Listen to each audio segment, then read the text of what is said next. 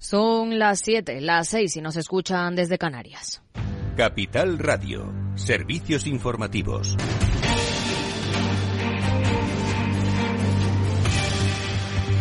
¿Qué tal? Muy buenas tardes. Los bancos españoles han sido los menos solventes de los 20 países que conforman la eurozona en el primer trimestre de 2023 en función de sus niveles de capital, aunque se han situado por encima de la media en cuanto a rentabilidad, según los datos publicados por el Banco Central Europeo. Una rentabilidad impulsada, según el BCE, por el crecimiento del resultado de explotación gracias al aumento de los ingresos netos por intereses y la disminución de los deterioros de valor y de las provisiones. En el Parlamento Europeo, el comisario de Economía, Paolo Gentiloni, ha defendido la recomendación de Bruselas a los Estados miembros para que apliquen un régimen fiscal progresivo y reduzcan la fiscalidad del trabajo. Una postura que divide a partidarios, socialistas, verdes e izquierda y detractores, populares, liberales y extrema derecha, de cobrar más impuestos a los que más tienen. Y otro informe que hemos conocido hoy de la ONU dice que la deuda pública está ahogando el desarrollo de casi medio mundo. Lorena Ruiz. Así es, el incremento constante de la deuda pública hace que muchos países en vías de desarrollo destinen enormes recursos a este servicio, lo que está ahogando las posibilidades de progreso para casi la mitad de la humanidad. Y es que casi la mitad de la población vive en países que gastan más en el pago de intereses de la deuda que en servicios públicos como pueden ser la educación o la sanidad. Por ello, la ONU la ONU denuncia que medio mundo se está hundiendo en un desastre de desarrollo con los gobiernos obligados a elegir entre servir su deuda o servir a su gente y, como es lógico, sin espacio fiscal para invertir en mejoras para la ciudadanía. Según los datos de la organización, la deuda pública mundial batió un récord en 2022, alcanzando los 92 billones de dólares. Además, los países en desarrollo representan una parte muy desproporcionada de esta deuda, pagando también unos intereses muy superiores. Gracias, Lorena. Y los países del G7 han ofrecido compromisos de seguridad a Ucrania para reforzar su defensa hasta su ingreso en la OTAN, un acuerdo al que se ha sumado también España, según ha anunciado el presidente del Gobierno, Pedro Sánchez. El propósito de dichas negociaciones será garantizar que Ucrania cuente con el apoyo de los firmantes para desarrollar sus fuerzas armadas de modo que sean capaces de ejercer su legítima defensa y también su disuasión eficaz frente a Rusia en el medio y en el largo plazo. Este comunicado está abierto a la firma del resto de aliados y me complace informarles que, al igual que han hecho la mayor parte de otros países durante la reunión, España ha decidido sumarse a esta declaración del G7. En este marco, el vicepresidente del Consejo de Seguridad de Rusia, Dmitry Medvedev, ha advertido de que la Tercera Guerra Mundial está cada vez más cerca al comentar en su canal de Telegram el incremento de la ayuda militar de los países de la OTAN a Kiev en la guerra. Hoy también ha finalizado la reunión informal de ministros de Energía, que no ha sido capaz de desbloquear la negociación sobre la reforma del mercado mayorista de la electricidad. El choque entre el grupo que respalda las nucleares y el que apoya las renovables dejará previsiblemente para septiembre esta reforma. La vicepresidenta tercera y ministra para la Transición Ecológica, Teresa Rivera, ha instado a los países miembros a que cedan en parte de sus pretensiones para conseguir un texto que sea aceptable para todos sin distorsionar los dos grandes principios que deben inspirar este acuerdo, no romper el mercado interior, mantener un equilibrio en, la gestión de todos los operadores, un level playing field, y por otra parte, no distorsionar o poner en riesgo la necesidad de descarbonizar nuestra economía, los objetivos de reducción de emisiones, debemos encontrar la solución que obviamente requiere que cada cual renuncie un poco para poder eh, encontrar fórmula aceptable para todos. Y a las 8 el balance con Federico Quevedo. ¿Qué tal, Fede? ¿Qué tenemos hoy? Oye, eh, tú te has preguntado, o te pregunto, no, mejor me contestas tú, yo te pregunto. Eh, a ver. ¿Dijeron o no dijeron muchas mentiras en el debate el otro día Pedro Sánchez y Alberto Núñez Feijo? Bueno, unas cuantas sí. Unas poquitas, ¿verdad? No sé a qué nivel se, consideran muchas. Pero alguna que otra. Bueno, vamos a contarlo, vamos a analizarlo, vamos a preguntarle por esto a, uno de los candidatos de Sumar, a Carlos Martín Urriza, que es eh, economista, doctor en economía y candidato, como te digo, de Sumar al Congreso de los Diputados y vamos a hablar de economía y de lo que se dijo en ese también en ese debate y por supuesto del, programa de, Sumar. Entraremos un poquito más a fondo en la lupa con Laura Blanco. También hemos hablado de esto y también hemos hecho los números al programa económico del PP y luego tenemos nuestra tertulia, como siempre, hasta las 10. A las 8. Claves del mercado. Tono positivo en Wall Street, mientras que en el mercado de divisas, según las pantallas de XTV, a esta hora el par euro dólar a 1,1131 unidades. Muy buenas tardes.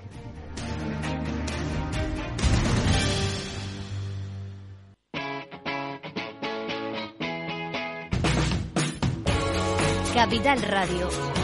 Despierta la economía.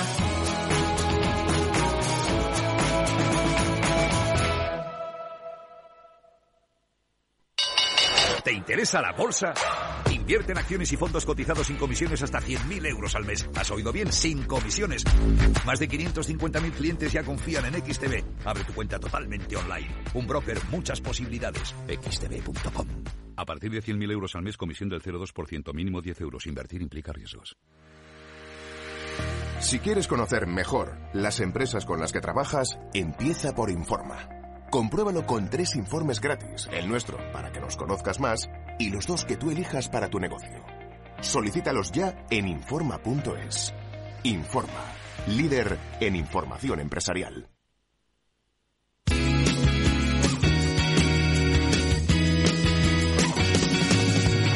After Work con Eduardo Castillo.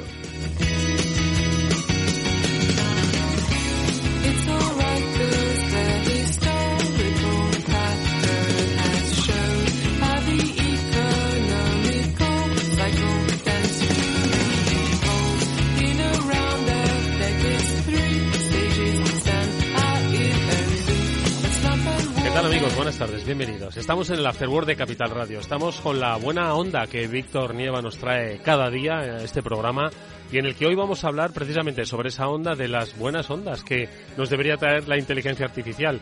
Estamos a mitad de año del año de la inteligencia artificial y nosotros hemos querido llamar a uno de los pioneros en hablar, en estudiar, en analizar, en utilizar la inteligencia artificial, a José Luis Flores, para que, pues llegados a este punto, veamos si el apocalipsis todavía está por llegar o si el apocalipsis era demasiado temprano para llamarlo.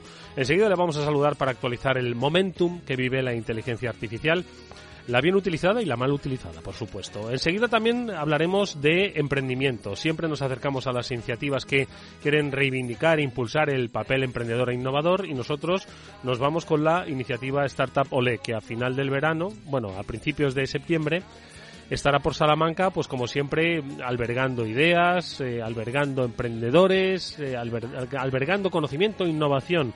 Con Emilio Corchado, su CEO y fundador, hablaremos del evento que tendrá, como decimos, lugar a eh, principios de septiembre en Salamanca. Y luego, ese tiempo de transformador. Estarán los especialistas de Salesforce y de MuleSoft junto con Verge Logística. Hoy hablaremos de logística, fundamental organizar el transporte cosas de un sitio a otro, que es al final lo que mueve la economía. Bueno, pues con José Antonio Pérez, el CEO de Verge Logística, hablaremos sobre pues los grandes desafíos que tiene este sector y la implementación de la digitalización para su aprovechamiento. Como digo, esto es After Work. Vamos a empezar.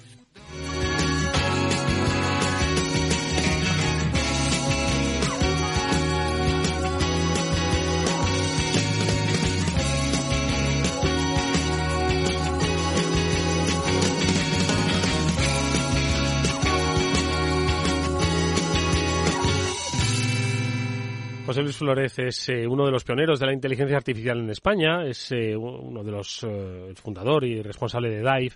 Con él hemos hablado en muchas ocasiones pues para tratar de poner un poco de sosiego a la inteligencia artificial. Yo creo que se ha puesto el sosiego por sí mismo, es decir, ya no acapara los grandes titulares, los tiempos de ChatGPT y la, el robo de empleos que iba a generar, pues parece que ya se ha disminuido un poco, no lo sé si porque nos hemos agotado o porque en este tiempo vivimos pues modas y las modas pues pasan.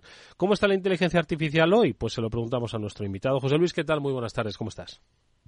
Hola, buenas tardes, Eduardo. Muy bien. Oye, pues eh, no sé, yo es que decía si hacíamos una recapitulación, ¿no? Eh, que empezó muy fuerte el año pensando que la inteligencia artificial, mm. que aún así, por supuesto, sigue eh, dominando un poco las, los titulares, cada vez más las estrategias de las compañías, pero no sé si es momento de hacer una reflexión sobre lo vivido, sobre lo comentado y sobre luego, pues, cómo va a terminar el año de la inteligencia artificial, este año 2023. ¿Cómo lo ves tú ahora? Bueno, es el año, es el año de la, de la sorpresa, ¿no? De, de ChatGPT, ¿no? Y todas estas tecnologías, ¿no? Que permiten hacer cosas sorprendentes que no pensábamos que estuviéramos tan cerca de, de poder ver, ¿no? En una inteligencia artificial.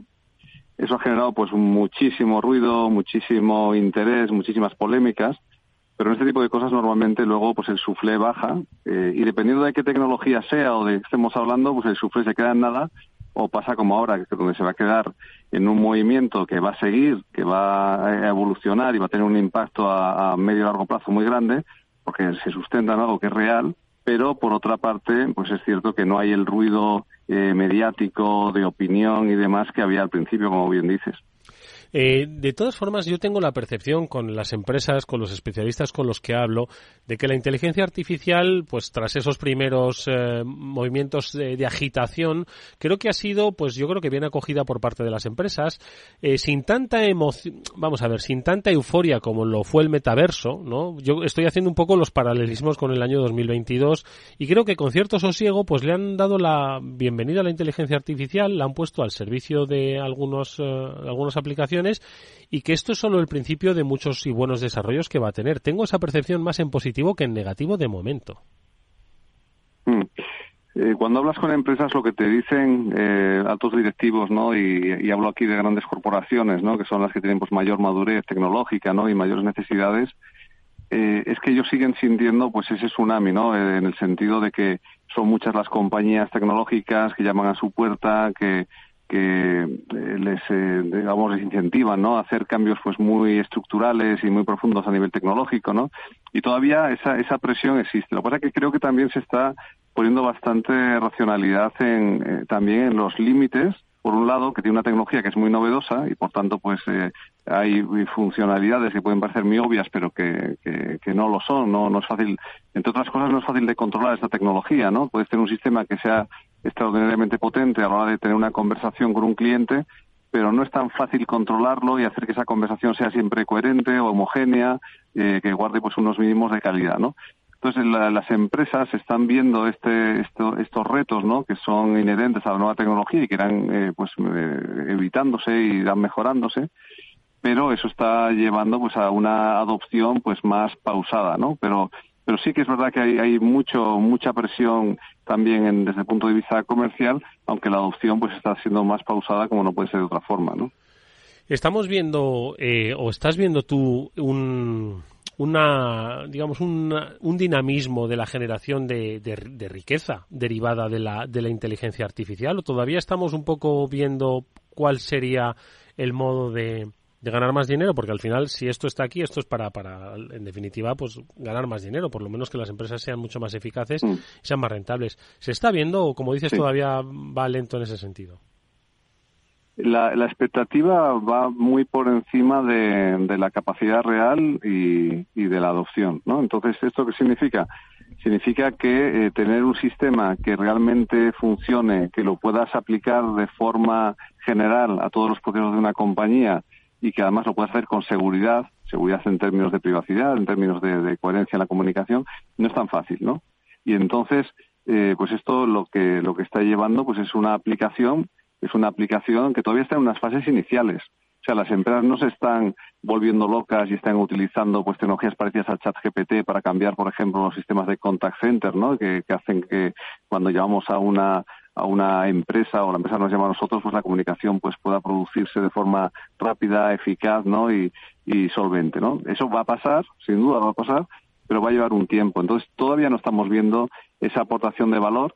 Quizá el área donde yo diría que sí que se está produciendo es en la propia programación, o sea, los eh, programadores, los informáticos, ¿no? que tienen que crear código y que tienen que aplicarlo en el día a día de sus empresas, eh, están viendo cómo sistemas eh, automáticos que hacen de copiloto ¿no? dentro de su proceso de, producción de código son ya indispensables. ¿no? Es, así que es una línea de donde se está ganando una, una eficiencia clarísima. Ahora, en otros ámbitos más vinculados a la propia experiencia de los clientes, etcétera, temas de creatividad, publicidad, comercialización de productos y demás, lo vamos a ver seguro, pero va a tardar, va a tardar algunos meses más. Oye, eh, José Luis, eh, dices que aquí, bueno, pues hay grandes desafíos eh, de carácter eh, profesional, es decir, el, el, talento, ¿no? Capaz de manejar las inteligencias artificiales. Y yo no sé si también una base tecnológica que nos permita aprovecharla. ¿Por dónde crees que deberían empezar las empresas? ¿Hay, hay tecnologías que nos permitan, pues un poco, yo creo que acelerar esos procesos de aprovechamiento de la inteligencia artificial? ¿Dónde están los grandes déficits?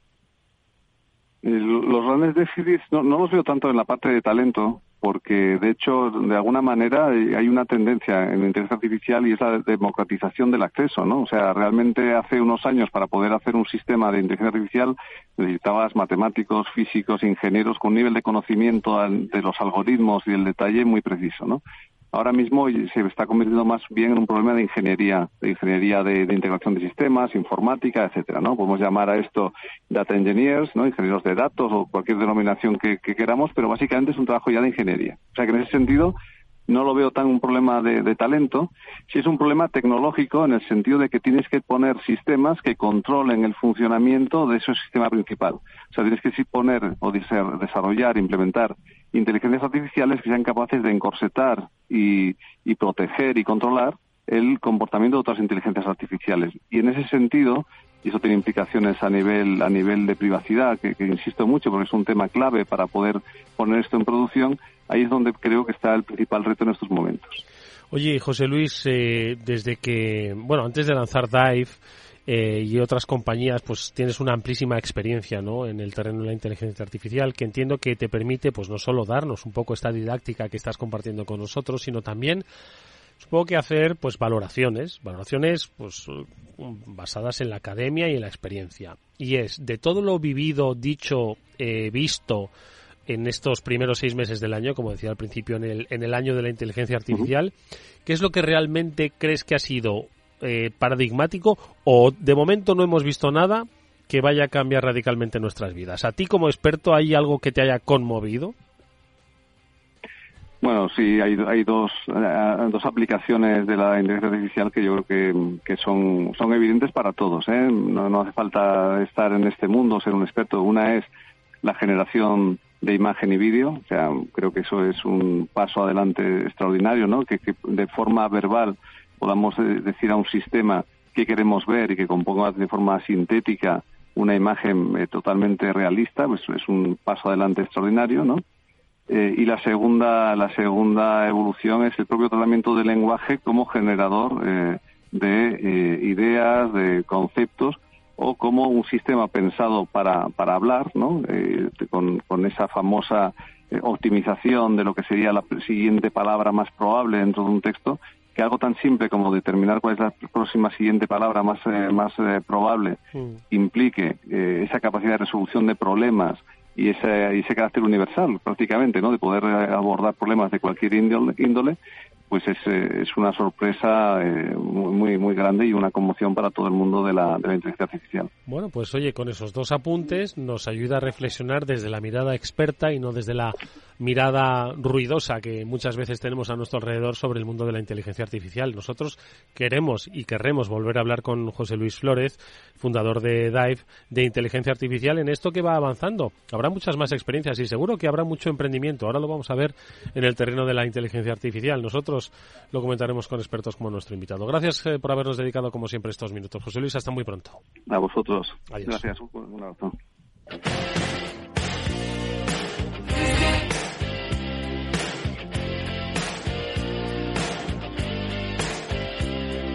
Eduardo Castillo en Capital Radio, After Work. Oye, emprenden sobre inteligencia artificial, las nuevas empresas que se crean, las nuevas ideas. Seguro que algunas sí, pero bueno, seguro que hay muchos otros temas. Y seguro que hay muchas iniciativas interesantísimas que se van a dar cita mm, el próximo eh, septiembre, a principios de septiembre, en Salamanca, porque allí tiene lugar la décima edición de Startup Olé 2023, una iniciativa puesta en marcha hace ya 10 años por Emilio Corchado y que nuevamente pues quiere eh, pues juntar a emprendedores, a seguro que inversores, ideas, innovadores, pues para tomarle el pulso a los nuevos negocios, que es al final los que hacen economía, los que crean empleo. Emilio Corchado está con nosotros en este programa. Emilio, ¿qué tal? Buenas tardes, ¿cómo estás? Eduardo, un placer estar aquí con vosotros. Diez años ya. Eh, remando, remando. remando emprendedores. Oye, Startup Olé eh, muchos lo conocemos, ¿no? Pero quizás hay gente que eh, ya el, el, el, el, espíritu emprendedor de hace ya, pues, que ya es que han pasado, ha pasado tiempo desde la ley aquella de emprendimiento y tal, eh, pues no lo tiene ahora mismo ubicado y nosotros queremos ubicar porque siempre hay gente con ideas dispuestas a ponerlas en marcha. Vamos a ubicar Startup Ole porque ya, oye, ya tiene su, su antigüedad y sobre todo eh, ante, anticipar qué es lo que vais a hacer en septiembre en Salamanca. Bueno, en primer lugar, para aquellos que no nos conozcan, somos, eh, somos un gran evento eh, que pone en el centro a las startups, somos un gran evento de networking que conecta a, como tú dices, a los nuevos proyectos, a las startups, con los inversores, las corporaciones, los medios de comunicación, que jugáis un papel importantísimo, eh, las aceleradoras, las administraciones públicas, parques científicos, universidades, es decir, todo aquello que forma el, el ecosistema emprendedor. ¿Y para qué? Pues para generar un espacio eh, importante donde haya muchos momentos donde eh, crear espacios de confianza, donde esos emprendedores muestran sus proyectos, donde los inversores, las corporaciones se acercan, eh, tienen, como te digo, momentos donde mirarse a los ojos y donde eh, pensar si van a invertir o no con, en ese proyecto, en ese, en ese emprendedor. Eso es lo que es Startup, una gran plataforma eh, para generar sinergias y eso tiene que, que servir para, para inversión, para, para muchos, eh, para cerrar negocios en el, en el sentido explícito de crear riqueza y riqueza para nosotros significa crear empleo. Oye, ahora quiero que me, que me hables de cómo ha ido evolucionando ese emprendedor, ¿no? Eh, supongo que los tiempos cambian, la forma de pensar y de montar empresas cambian los objetivos seguro que son los mismos, que es, oye, llevar tu idea adelante, ¿no? Pero antes de eso, me gustaría un poco también definir el entorno en el que se hace. Se hace en Salamanca, además. Hay muchas instituciones eh, públicas y privadas que, que van a que van a participar, pero se hace bajo el paraguas de CIL Hub, ¿no? De Castilla y León Hub. Bueno, este año, eh, estos dos últimos años, 2022-2023, eh, hemos tenido la suerte de, de liderar un proyecto muy bonito eh, en nuestra tierra, en, en, Castilla y León, una tierra que, que es súper potente eh, para de ideas de gente trabajadora de universidades, pero que no somos famosos por eh, el emprendimiento, digamos, ¿no? También, bueno, pues ahí eh, históricamente nos dedicamos también a otras cosas, ¿no? Eh, pero bueno, importantísimo, el proyecto CILHub permite, ¿no? También que tras la trayectoria de estos 10 años de Startupole, pues eh, quisiéramos acometer la creación eh, de un gran ecosistema en Castilla y León, en el que, bueno, pues cada mes hemos ido haciendo en estos dos últimos años eh, eventos en las distintas provincias, en las nueve provincias de Castilla y León. Así que hemos pasado de, de, que los eventos en Castilla y León pasar de anécdota a la categoría, ¿eh? Y que cada mes pues haya grandes inversores, corporaciones, medios de comunicación, etcétera, todos remando y, y generando un ecosistema cohesionado en nuestra bonita tierra de Castilla y León, pero Eduardo, 90.000 kilómetros cuadrados. Somos más grandes que Portugal, solo somos dos y medio de, de dos millones y medio de ciudadanos en Portugal son 11 millones.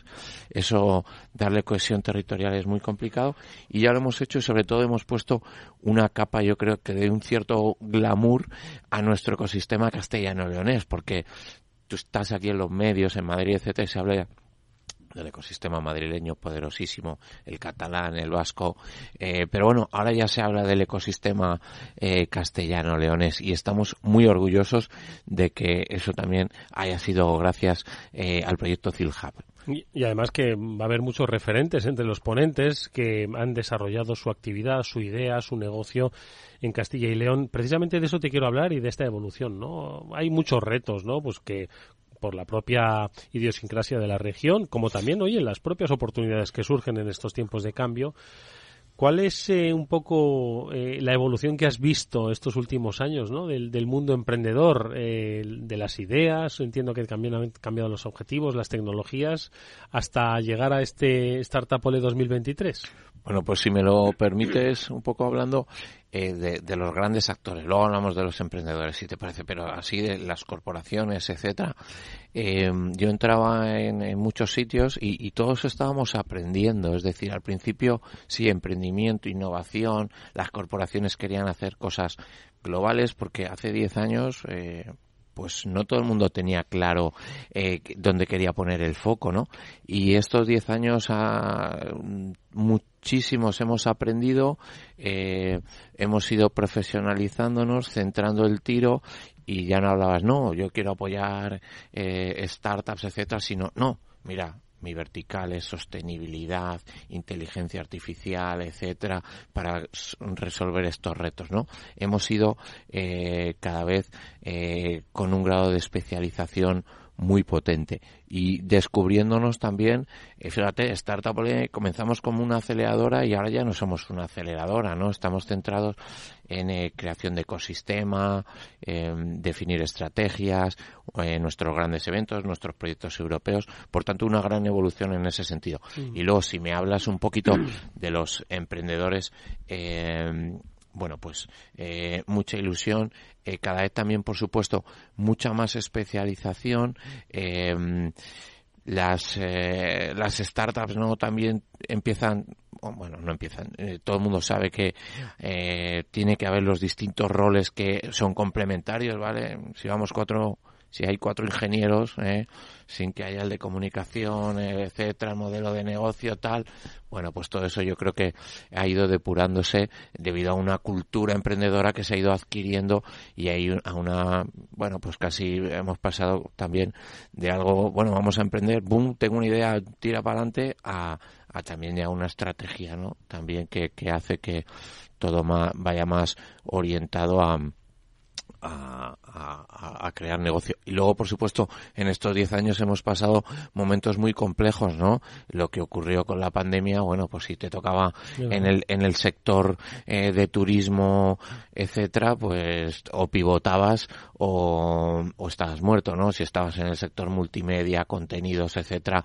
pues increíble movilidad. Bueno, pues todos sabemos lo que ha pasado ahí. Pero bueno, al final, eh, todo hace que la complejidad y las crisis hacen que el ingenio se agudice, ¿no? Oye, eh, Emilio, ¿qué pueden hacer del 4 al 6 eh, de septiembre en Salamanca? Pues aquellos que que se apunten, es decir, porque tenéis ponentes, pero también hay startups que van a poder hacer networking, van a poder buscar con qué objetivo pueden tienen o pueden que ir, pueden ir eh, buscar eh, ese socio, buscar esa pata que les faltaba, buscar algo de inversión.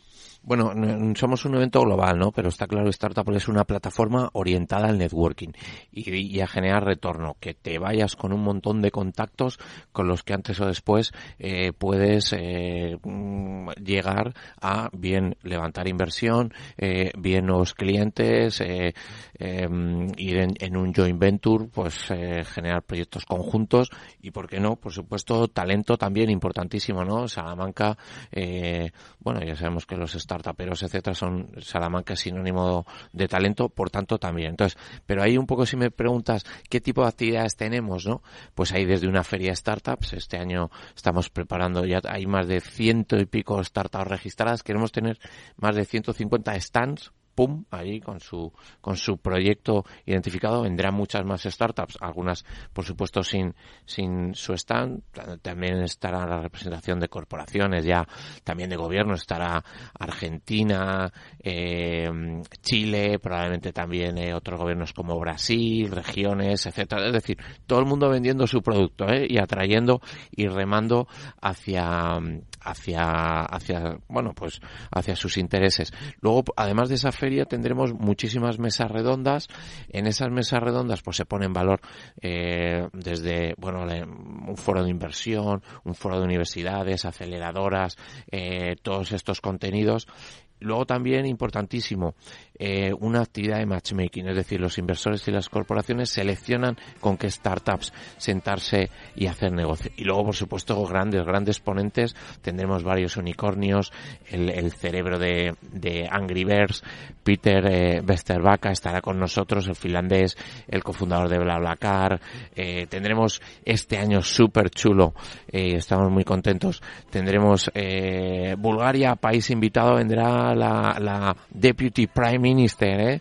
Eh, eh, búlgara vendrá a estar con nosotros y luego también una gran representación de fondos de inversión de Latinoamérica. Somos el mayor evento español y, y europeo operando en, en Latinoamérica. Eh, estamos muy contentos de todo eso. Gran presencia de, de Portugal, de Europa. Así que bueno, mucho movimiento. y por supuesto, Eduardo, esos super conciertos, esas super cócteles, donde atraemos a más de 1.200 personas en cada cóctel, porque nosotros ya no somos un evento, somos eh, lo que generamos son experiencias, ¿no? Y para emprender y para invertir hay que estar positivo y con energía y alegría. El ocio nunca se ha peleado con el negocio. Al revés. todo lo contrario, efectivamente. Bueno, pues del 4 a 6 de septiembre en Salamanca hay oportunidad todavía de asistir, de inscribirse. Danos eh, las coordenadas donde pueden tener información. Startapole.eu, nuestra web, ahí os podéis bajar incluso los tickets gratuitos. Sabéis que somos el evento de referencia gratuito, pues puedes participar, asistir de manera gratis. Eh, y luego, bueno, eh, 4 o 6 de septiembre arrancaremos con, con una fiesta el día 4 para que aquellos que, que, vienen más de lejos y no se conocen empiecen a conocerse y luego ya el día 5 pasamos esa competición de pitch y todas las actividades a tope startupole.eu, Eduardo. Pues ahí os eh, invitamos a que vayáis, os invitamos a que vayáis a Salamanca y por supuesto os deseamos toda la suerte del mundo, Emilio, para el desarrollo de esta interesantísima feria de ideas, de proyectos, de futuro. Gracias, eh, mucha suerte con este Startup Ole y hasta muy pronto. Muchas gracias, Eduardo.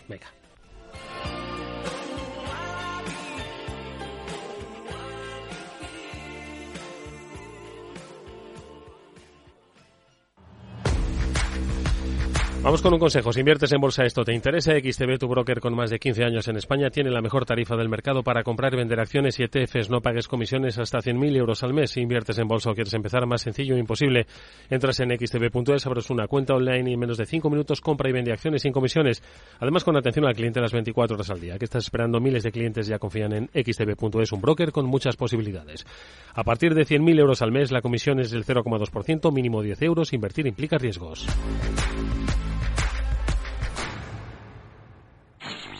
En Capital Radio te mantenemos económicamente informado desde que amanece. Son las 7 de la mañana, hora central europea, las 6 de la mañana en Canarias. Aquí comienza Capital, la bolsa y la vida. Haciendo algún break en el camino. Enseguida, hora trading, la hora más golfa de los mercados. Para continuar informándote después de comer. Son las 4 de la tarde, las 3 en Canarias. Esto es Mercado Abierto, en Capital Radio. Y que cierres el día conociendo todos los detalles. Señoras y señores, buenas noches, bienvenidos. Escuchan la sintonía de Capital Radio. Les invito a que nos acompañen aquí en el balance. Capital Radio. Información económica de calidad.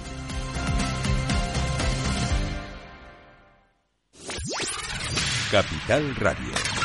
La genuina radio económica. Siente la economía. Este es un mensaje para todos los oyentes de radio y es solo para decir gracias. Gracias por dedicarnos tres horas cada día. Gracias por escucharnos en casa, en el coche, en el trabajo, en un móvil o donde sea, en directo o en podcast. Gracias por tu fidelidad, porque gracias a ti, la radio sigue siendo un gran medio, el más creíble, en el que más confías y el que mejor te informa y entretiene. El medio del día a día, de la actualidad al instante y que te acompaña siempre estés donde estés. Radio Value, la Asociación de Radios Te da gracias a ti. A continuación, El Transformador, de la mano de Salesforce.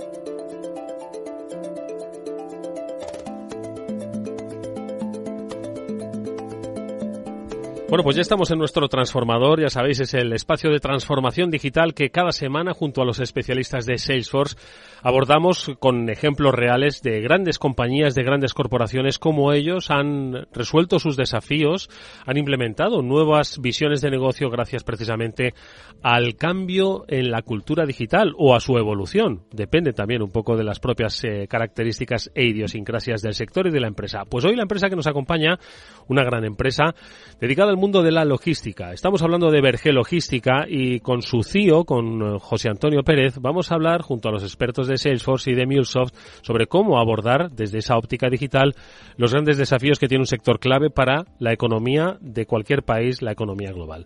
Primer lugar, José Antonio, te saludamos. ¿Cómo estás? Buenas tardes, bienvenido. ¿Qué tal? Buenas tardes, gracias. Nos acompañan eh, por parte de los especialistas de Salesforce y de MuleSoft Juan Luis Molina, que es responsable comercial de MuleSoft. Juan Luis, ¿qué tal? Buenas tardes. Muy bien, Eduardo, muchas gracias. Buenas Bienvenido. Tardes. Y Fernando Galán, que es responsable comercial de Salesforce. Fernando, buenas tardes igualmente. Eduardo, muchas gracias. Bueno, lo primero de todo, ubicamos eh, el sector y la compañía Vergel Logística y quien la conoce, pero bueno, yo creo que mm, por entender sus magnitudes y, como decimos, la idiosincrasia del sector nos va a ayudar perfectamente a entender, a entender cuáles son esos desafíos digitales. José Antonio.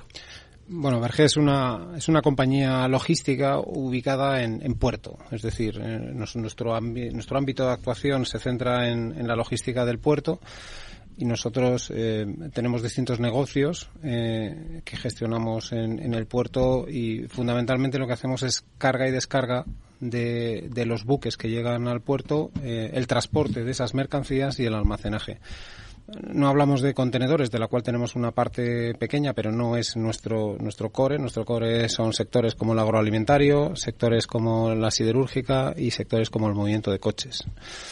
Eh, luego tenemos otro tipo de negocios también ubicados en puerto, como son los, los, los negocios más de, eh, de intermediación, ¿no? donde nosotros eh, intermediamos entre distintos actores eh, para proporcionar servicios. Por ejemplo, cuando llega un buque a un puerto eh, de español, eh, normalmente estos buques, eh, la mayoría de las veces son, son buques extranjeros que no conocen nuestra legislación, no conocen nuestras regulaciones, no conocen lo que tienen que hacer cuando llegan a un puerto. Entonces nosotros como consignatarios lo que hacemos es intermediar entre ese buque y la legislación y ayudarles o representarles, mejor dicho, para todas las actividades que tienen que realizar. También tenemos otro tipo de actividades como temas de transitarios, aduanas, eh, bueno, son un montón de intermediación de servicios que realizamos. Pues sin lugar a dudas, ya solo con esta descripción, eh, Juan Luis Fernando, yo creo que ya ahora vamos a profundizar un poco más, la eh, la medición milimétrica ¿no? de las operaciones, la propia eh, particularidad, como bien nos eh, exponía José Antonio, de las legislaciones, las aduanas, la, la, propia actividad de comercio exterior, tiene una serie de particularidades que deben ser medidas al milímetro y entiendo que eso es lo que le hace favorable a, a una fácil adaptación eh, de la tecnología. Juan Luis. Sí, efectivamente, es un, un negocio, además, eh, que lo hemos comentado en ocasiones con José Antonio, eh, muy tradicional, que, bueno, no sé si has comentado la empresa que tiene... Tiene cien, años. 153 años. Madre 153. Y entonces abordar un, un proyecto de, de, que ahora nos contará más José Antonio, de, de una transformación muy fuerte y de una implantación tecnológica muy fuerte, pues la verdad es que es un reto eh, increíble. Y bueno, yo creo que hay eh, Salesforce y MuleSoft como partner, bueno, pues han aportado su, su granito de, de arena. Fernando. Sí, bueno, yo solamente añadir, un poco dándote la razón, Eduardo, Verge es una compañía que trabaja en un sector, vamos a decir, de industria pesada, de gestión portuaria. Lo fácil normalmente es pensar en empresas de retail, cuando hablas de la, del poner al cliente en el centro, de tenerle siempre como, como referencia. Para nosotros Verge es un caso clarísimo de que las empresas B2B en este tipo de industria también necesitan eh, poner a ese cliente en el centro y ayudarse para esas métricas que comentabas de herramientas que, que habilitan ¿no? toda esta, esta situación. Efectivamente, el cliente puede tener sus particularidades, pero evoluciona como en todos los sectores. Y en 150 años el sector de la logística pues ha cambiado y muchísimo. Y entiendo que los desarrollos industriales y tecnológicos han impactado precisamente en su, en su desempeño. ¿no? ¿Cuál es un poco ese, ese, esa evolución o el cambio de actividad que se ha visto en los últimos años y el papel que la tecnología ha jugado, ya desde una óptica pues mucho más general, ¿no? que donde participa el grupo el grupo Verge. Bueno, nuestros clientes van evolucionando igual que nosotros evolucionamos. Eh, este es un sector, como, como decíamos antes, bastante maduro, eh, muy arraigado y, con una visión tecnológica, eh, digamos que en expansión, vamos a decirlo así, ¿no? Eh, pero claro, los clientes van evolucionando y quieren información y la quieren en tiempo real, quieren saber qué es lo que está pasando con sus operaciones y quieren entender lo que está ocurriendo para tomar decisiones eh, en tiempo real, ¿no? Que al final es lo que todos queremos cuando somos clientes, ¿no? Entonces, en ese sentido, nosotros eh, tenemos que, hemos tenido que darle la vuelta o, o estrujarnos la cabeza para buscar eh, cómo tecnológicamente podíamos aportar ahí, porque insisto en un dato, nosotros no movemos contenedores eh, de alguna manera y sin menospreciar en absoluto mover contenedores o digitalizar el movimiento de contenedores tiene una peculiaridad un poco más sencilla que es que tú colocas un aparato sobre el contenedor con todo lo que eso conlleva detrás, ¿eh? que no estoy diciendo que sea sencillo, pero, pero eh, la, materialización de hacer, de hacer eso es más sencilla y lo puedes rastrear por todo el mundo y puedes, con, puedes tener visibilidad de ese contenedor. Nosotros movemos toneladas de maíz, toneladas de harina eh, en agroalimentario, ¿no? Por ejemplo. Entonces, controlar dónde está cada una de las toneladas es un reto eh, ciertamente importante, ¿no? Entonces, ahí es donde estamos, donde hemos puesto en marcha un sistema eh, tecnológico que nos permita trazar toda esa operativa desde que llega un buque y, y viene con X miles toneladas y somos capaces de trazar cada una de las toneladas, dónde está, cómo está viajando, cuál es para qué cliente, dónde la almacenamos y podemos en tiempo real empezar a informar a nuestros clientes de lo que está ocurriendo. Esa es la, esa es la transformación que estamos poniendo en marcha. Es básicamente ver cómo se puede, mm, lo que hemos dicho muchas veces aquí, ¿no? Oye, ¿qué más podemos darle a ese cliente que está cambiando, que está pidiendo, donde además eh, pues se van estrechando, ¿no? Las, eh, eh, y más en, en, mercados maduros y de qué más podemos darle, aparte de un servicio eficaz. Y se trata un poco de, pues eso, ir dando, incluso abriendo pues unas nuevas vías de, trabajo, ¿no? Pues mejorando, como decís, eh, las rutas, eh, respondiendo antes a sus necesidades y al final le hace mucho más eficaz en cuanto a su desempeño, ¿no? Sí, efectivamente. Nosotros lo que hacemos con, un sistema como estos es algo que están intentando y que están haciendo la mayoría de las empresas, que es colocar al cliente en el centro, que ya hemos comentado antes. dentro de esa visión 360 del cliente en el centro, lo que hacemos es proporcionarle toda la información, pero para darle información operativa tenemos que hacer toda esta reestructuración tecnológica para tener esa información en tiempo real, ¿no? Entonces, eh, lo que hacemos es, eh, en este caso, a través de, Salesforce eh, como CRM, una ventana hacia el cliente y del cliente hacia nosotros, ¿no? lo que hacemos es aglutinar dentro de Salesforce toda la información asociada a este cliente. Esa información puede ser comercial, que es nativa dentro del propio CRM. Puede ser información eh, de facturación financiera, puede ser información legal, puede ser información, por supuesto, operativa. De tal manera que el cliente lo único que tiene que hacer es abrir su ventana de acceso a nuestra compañía para ver qué es lo que está ocurriendo con su mundo y en sentido inverso exactamente igual. Nosotros eh, recibimos el input del cliente para que eh, nos envíe eh, bueno, pues, sus necesidades, sus particularidades y pueda comunicarse con nosotros a través de esta ventana. En esta ocasión le pregunto a, Fernando, ¿no? Un poco ya que ha mencionado, ¿no? Por el papel de Salesforce, ¿no? En, en este en este desarrollo. Bueno, yo creo que una de las claves y José Antonio lo estaba lo estaba apuntando es cómo somos capaces y cómo creo que en, en Berge lo estamos lo estamos haciendo de manejar los diferentes contextos del área comercial y de relación con el cliente, ¿no? Berge tiene procesos que son más inmediatos de gestión de una consignación de buque donde hay una operación que es inmediata, pero también tiene la gestión de, una cuenta en la que se están manejando conceptos de gestión portuaria complejos, vamos a decir, ¿no? Entonces, trabajar sobre todo ese espectro dentro de un mismo sistema y ser capaz de, poder solucionar esas situaciones dentro de la misma plataforma con unas sinergias, una, visión muy transversal del proceso, yo creo que es un, valor que estamos intentando poner de relieve en, en y que se está utilizando en esa, en esa línea, ¿no? Así es, así es. Y en el caso de MuleSoft, ¿cuál es el papel que también en este desarrollo que nos, nos explicaba José Antonio, cuál es el papel que juega? Vale, pues eh, en el caso de MuleSoft yo creo que juega un papel crucial en, en este proyecto de transformación, que al final eh, MuleSoft es como el, el sistema nervioso de todo, de todo este mm, proyecto que se encarga de, de llevar la, la, información, los datos, eh, en el momento adecuado al sitio adecuado. Eh, un proyecto como este no es solo una única solución monolítica. Hay muchos sistemas, eh, tanto sistemas operativos como sistemas de facturación, incluso dispositivos, ¿no? Como en los puertos, pues cámaras que leen las matrículas, puertas que se abren automáticamente, y toda esa información tiene que fluir fluir en tiempo real para poder darle al cliente esa información cuando la, la, desea visualizar y saber dónde está esa tonelada en cada momento eh, en el puerto y en, su distribución. Y entonces Milso juega ese papel. Y además, ese papel tiene, tiene que ser confiable. El sistema no, no puede fallar. No podemos detener la operación en el, en el puerto, ¿no?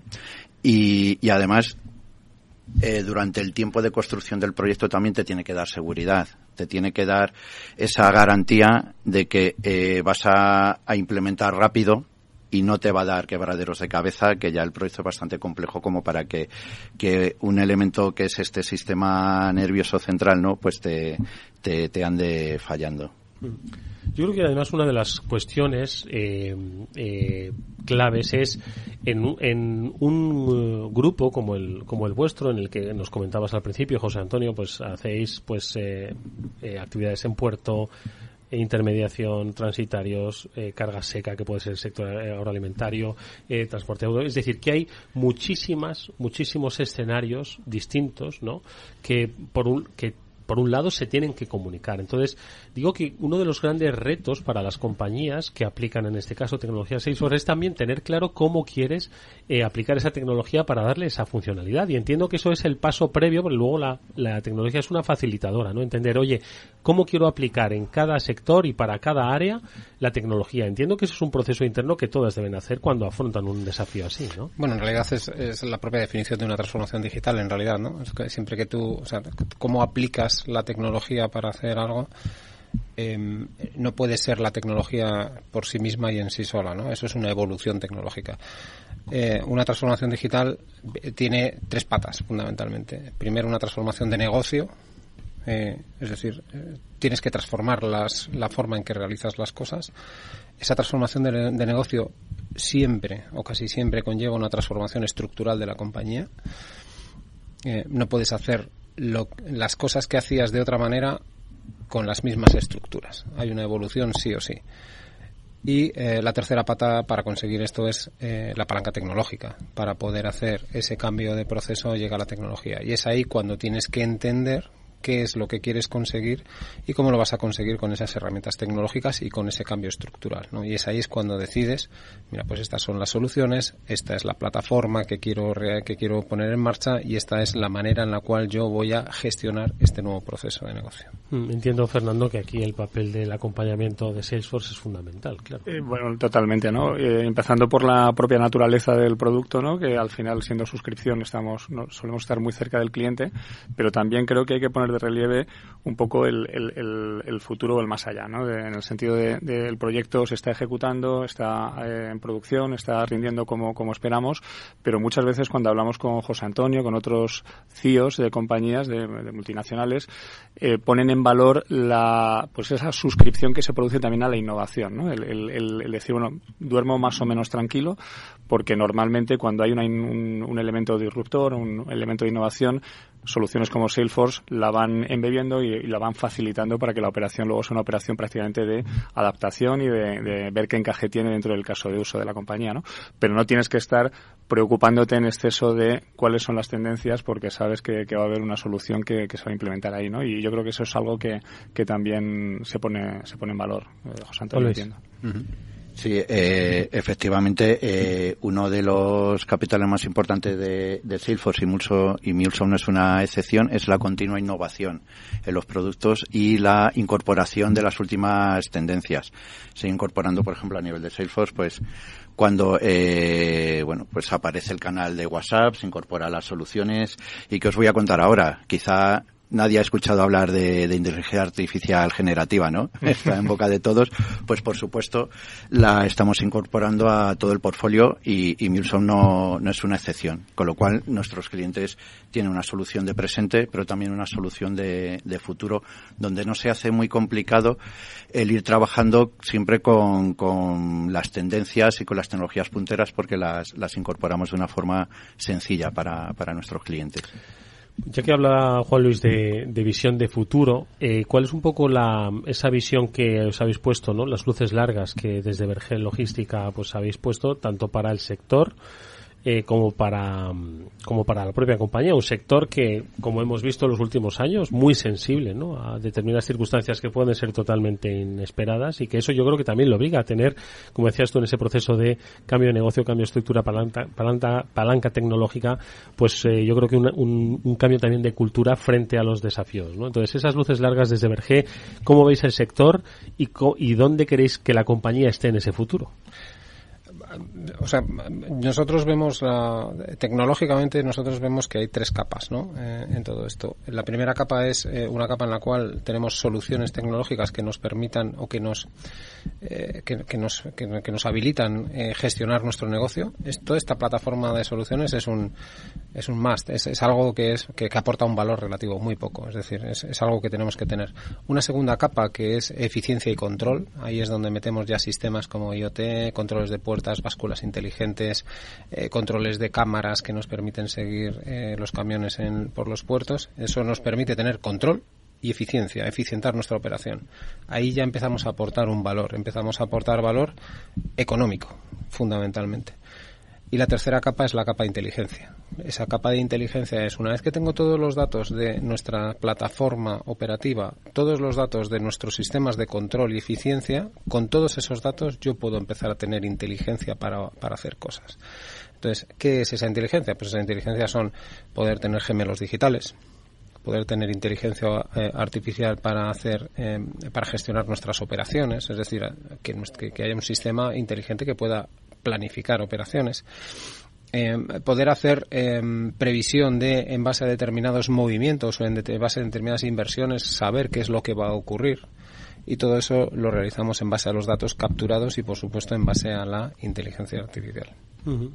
vemos ahí bastante que está el futuro, sí. Sí, ¿no? La predictiva y la generativa, ¿no? Eh, tienen aplicación inmediata trazar el dato, recopilarlo y darle darle inteligencia, Fernando. Exactamente. Bueno, yo creo que lo has comentado muy bien, ¿no? El, poder eh, embeber en las diferentes situaciones que se producen a día de hoy con la inteligencia artificial, el encontrarle casos de uso y, como hablábamos antes, democratizar esa tecnología para que sea aplicable de una forma directa y sin, sin complicaciones a nivel de incluso contratación de perfiles, ¿no? Que en muchos casos son, son todo, todo un reto, ¿no? Entonces, en eso estamos. Salesforce está apostando desde hace ya bastante tiempo, mucho tiempo por la inteligencia artificial y el foco que hay este año es un foco completo para que la evolución de la plataforma vaya en esa línea, ¿no? Con, con toda la parte de GPT, la parte de inteligencia generativa que se aplica en los diferentes aspectos, ¿no? En la parte de marketing, en la parte más de operación, en la parte de servicio, ventas, eh, de una forma, como digo, democratizada, ¿no? Mm. Juan Luis. Sí, a mí, eh, aparte de hablar de, inteligencia artificial generativa, también me gustaría, desde lo que es eh, MuleSoft, como ese sistema nervioso, ¿no? Que, eh, del proyecto eh, que orquesta muchos de los procesos, también los avances que estamos haciendo en el concepto de, de hiperautomatización es decir, yo no solo voy a automatizar mi proceso eh, en las partes, digamos, más tecnológicas o, técnicas, sino también incorporar en esa orquestación las tareas más manuales, tareas manuales repetitivas y obtener esa, esa hiperautomatización, ¿no? Desde el principio al final del proceso, eh, sin importar que, que, que una que una tarea se pueda resolver eh, de forma, digamos, más automática o que sea una tarea manual que, que vengo a robotizar. Y creo que eso también es importante para compañías como, como Berger, eh, eh, que, que, estemos andando ese camino y que, y que lo pongamos fácil. Sí, el concepto de automatización yo creo que también tiene que estar ¿no? presente para, la para eficienciar ¿no? esos, esos procesos. Absolutamente. La, la automatización em, es, es, absolutamente necesaria y es, es una parte fundamental del, de la segunda capa que decíamos, ¿no? De control y eficiencia. Em, tenemos que ser capaces de automatizar nuestros procesos, en nuestro caso en los puertos. Nosotros perseguimos una idea y es que eh, todo nuestro flujo operativo circule por los puertos em, de forma desasistida. Eso nos permite tener muchísimo control y muchísimo eh, online y muchísima eficiencia, evidentemente, ¿no? Entonces, para eso, pues necesitamos tener básculas inteligentes automatizadas, sistemas de controles de cámaras en puertas, en tolvas, en fin, necesitamos unos sistemas automáticos bastante potentes. ¿Quién iba a decir, yo no sé si lo hubieses pensado, hace si acaso cinco años, ¿eh?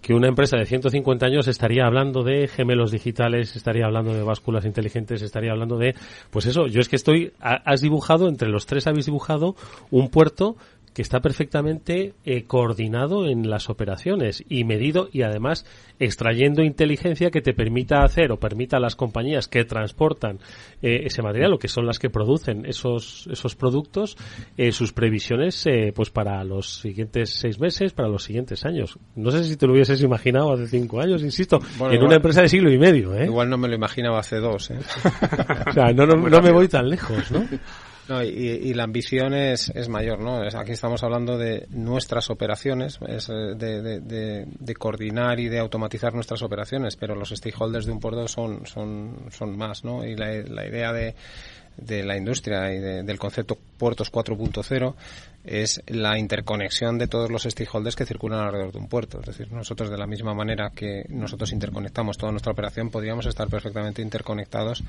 a la autoridad portuaria y, intercambiar información que seguramente sería muy beneficiosa para todos, ¿no? Y exactamente igual pues con los armadores, exactamente igual con los fletadores. Bueno, hay un camino muy claro en ese sentido para automatizar todo e interconectarnos todos. Mm. Sí, yo creo que se, se dibuja fantásticamente bien, ¿no? Pero de momento son ahora mismo los clientes, en este caso de Verge Logística, los que estarán viendo el cambio y estarán apreciando, ¿no? El valor añadido que gracias precisamente al dato se les está ofreciendo. Efectivamente, estamos en ese camino, sí. estamos en ese camino. No sé si queréis, eh, Fernando Juan Luis, hacer una reflexión final sobre ese puerto que yo, insisto, lo, quizás lo veíamos hace 15 años en una, en una película futurista. Hoy, como decía, es, una, es prácticamente una realidad. ¿eh? Bueno, yo creo que es una, es una realidad, ¿no? Yo casi como anécdota, cuando he hablado con José Antonio, con, otros, con otras personas de, de Berger, y hablamos de la evolución de la compañía, me dicen, hemos pasado la Primera Guerra Mundial, la Segunda Guerra Mundial, hemos pasado pandemias, la gripe española, tal, y al final te das cuenta que, que Berger es una compañía que está apostando por la, por la innovación. Todo lo que estamos hablando aquí es algo que ya es una realidad y tenemos para el futuro también muchas, muchos retos que cumplir juntos. Juan Luis. Sí, a mí me, me, parece un mundo apasionante. A mí me encanta hablar con, con José Antonio de, de los retos en, en, un sector que es tan importante. Es que es para ir a verlo, ¿eh? Yo me ir a verlo, ¿eh? Habría que ir, o sea. Eh, Estáis invitados, ¿eh? claro que sí, la verdad es que eh, eh, eh, es una actividad que, que, es parte esencial de nuestra economía y de nuestro estado del bienestar. Y, y, ver en algo que se lleva haciendo tanto tiempo esta cantidad de innovación, esta calidad de innovación y lo que queda por venir, pues es, es apasionante formar parte de ese viaje.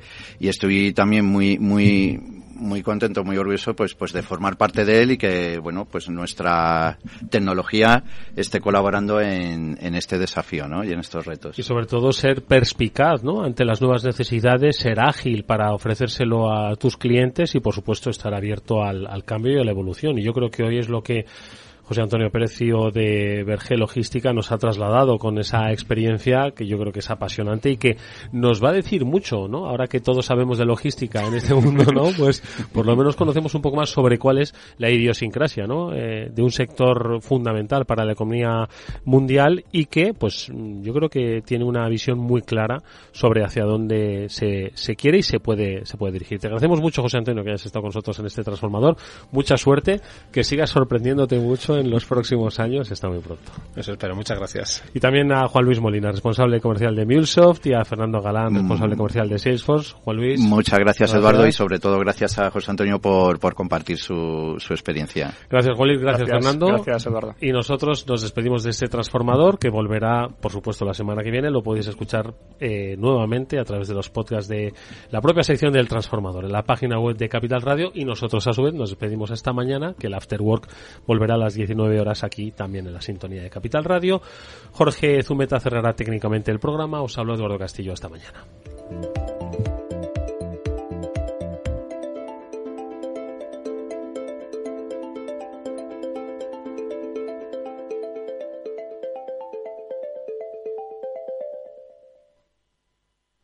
Salesforce les ha ofrecido el transformador.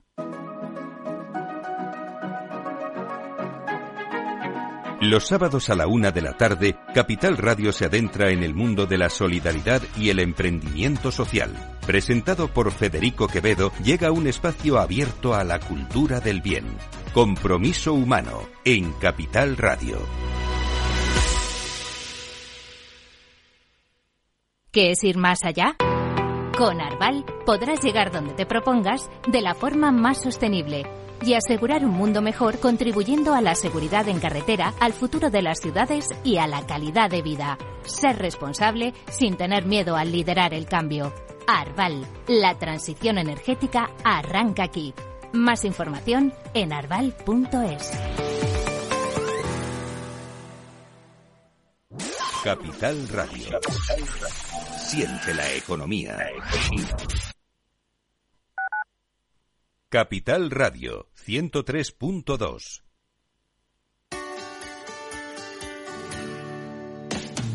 Aquí, en Capital Radio, está el programa más divertido y de mayor influencia en el mundo del capital humano. Todos los viernes a la una de la tarde, únete a Humanos en la Oficina, presentado y dirigido por el speaker internacional Miguel Ángel Pérez Laguna. Un programa donde el talento es protagonista en un formato innovador e irresistible que ya se escucha en 13 países. No te lo pierdas.